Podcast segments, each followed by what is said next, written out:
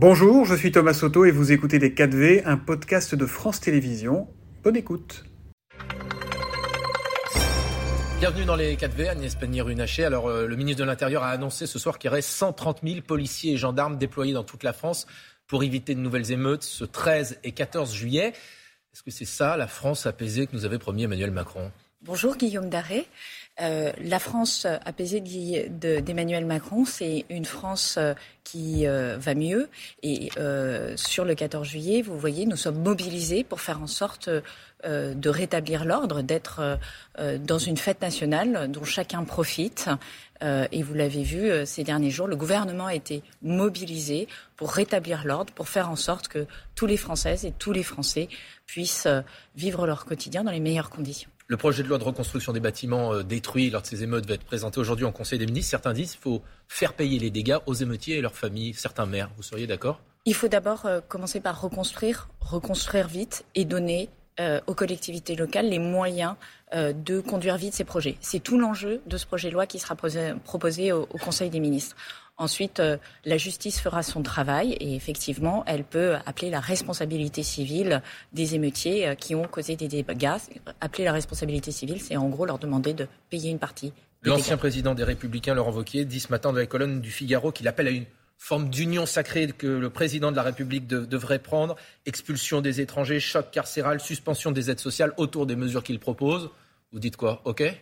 Moi, je dis que l'union sacrée, elle doit être pour la France, elle doit être pour les Français, elle doit être pour faire des, progrès. Je n'ai pas le sentiment que Laurent Wauquiez euh, est une plateforme de progrès. Nous, nous travaillons depuis 100 jours, chaque jour, inlassablement, pour euh, améliorer la situation de l'école, améliorer la situation de la santé, euh, préparer la planification écologique et énergétique. C'est ça qu'attendent les Français. C'est plus d'emplois, c'est plus de perspectives pour leurs enfants. Alors justement, la planification écologique, vous avez confirmé hier avec la Première ministre qu'il y aura 7 milliards de plus dès l'an prochain pour travailler à cette euh, transition écologique et cette transition énergétique. Vous aviez appelé aussi il y a quelques semaines à, poursuivre les efforts de sobriété, y compris pendant l'été. Est-ce que ça a été efficace? Est-ce que les Français ont été efficaces en matière d'économie?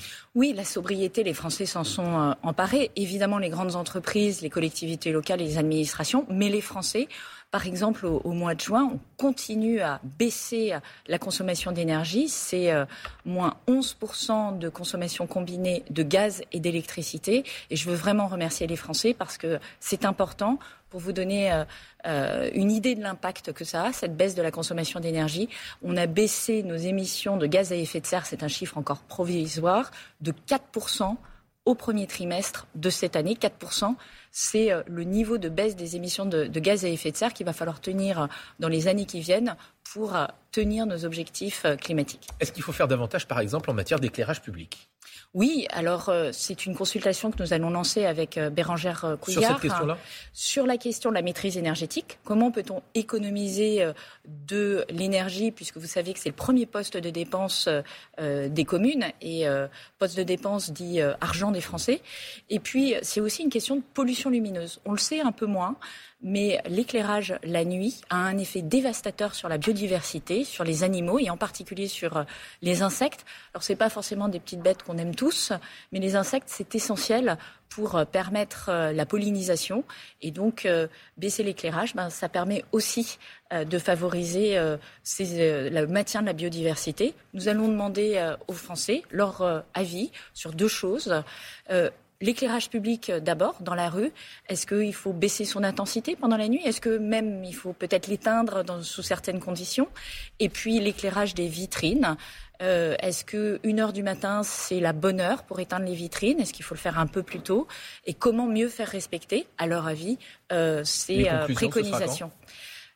C'est une consultation qui, se qui, va se dérouler de mi-juillet à mi-septembre. Et donc, on en tirera les conclusions euh, dans les semaines qui suivront mi-septembre. Parmi les autres mesures avancées pour euh, lutter justement contre le changement climatique, il y a un grand plan covoiturage qui avait été lancé au, mois de décembre. La mesure phare, c'était 100 euh, euros pour les personnes qui s'inscrivaient sur une plateforme et qui prenaient des gens dans leur voiture. Un peu plus de six mois après, Est-ce que ça a réussi? Quel, bilan vous en faites? Alors, on va en faire un bilan avec Clément Beaune, le ministre des Transports, et Christophe Béchu, le ministre de la Transition écologique et de la cohésion euh, des territoires. Mais le bilan est très positif.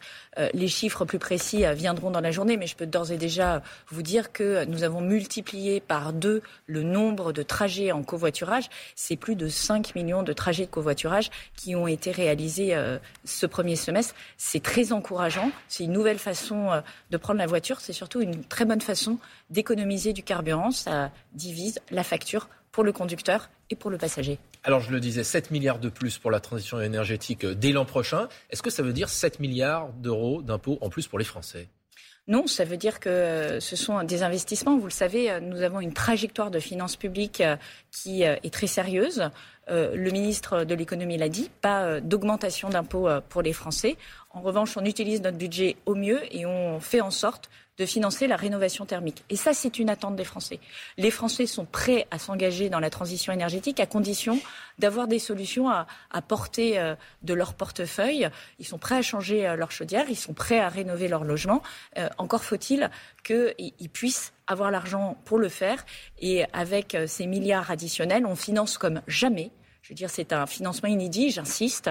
Jamais on a mis autant d'argent sur la transition énergétique, sur la rénovation thermique. Et euh, nous allons, euh, de ce fait-là, doubler le nombre de rénovations globales l'année prochaine. C'est notre objectif et renforcer l'accompagnement des Français. Une étude récente montrait néanmoins que c'était les, plus aisés et les plus urbains, en particulier en, en Ile-de-France, qui étaient les plus favorables à ces mesures de transition énergétique et écologique. Euh, ça veut dire que les plus ruraux et les plus modestes, ils ont parfois le sentiment que c'est une punition, cette transition. Comment on fait pour éviter ça?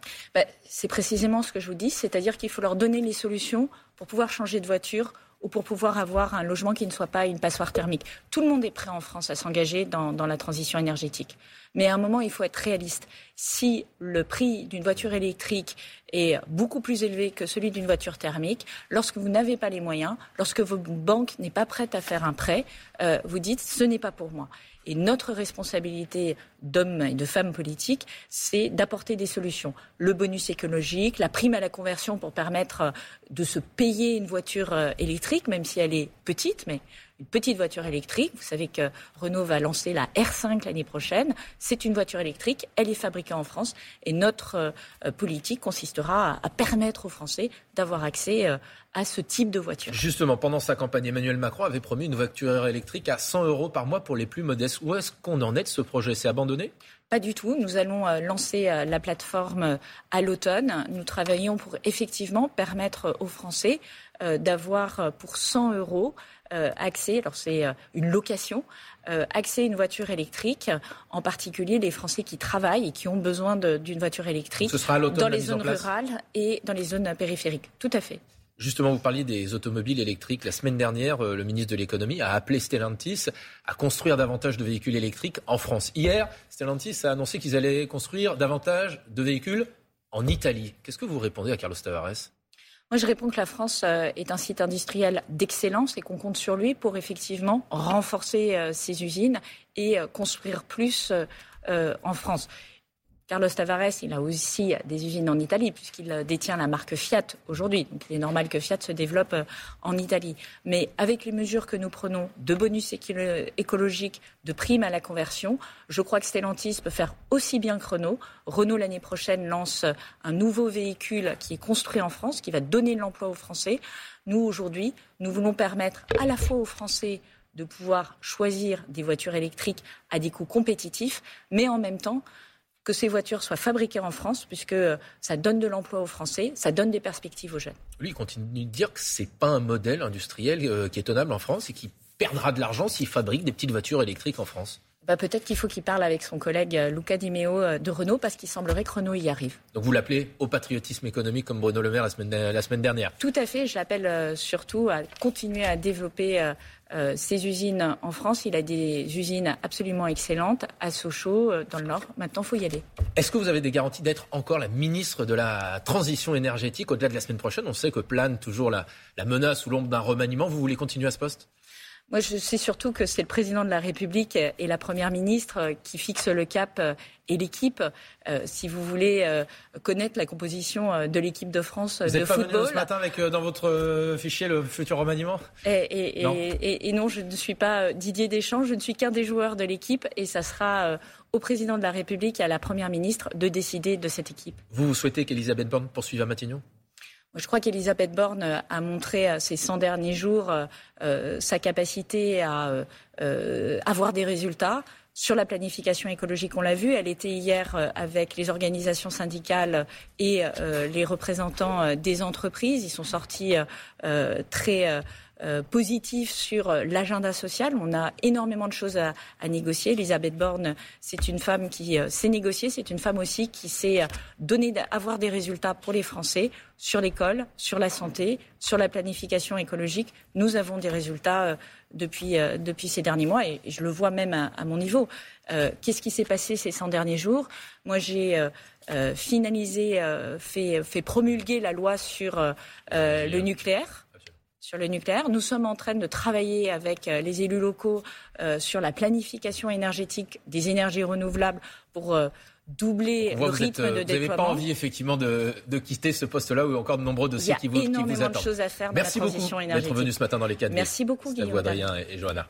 C'était les 4V, un podcast de France Télévisions. S'il vous a plu, n'hésitez surtout pas à vous abonner. Vous pouvez également retrouver tous les replays en vidéo sur France.tv.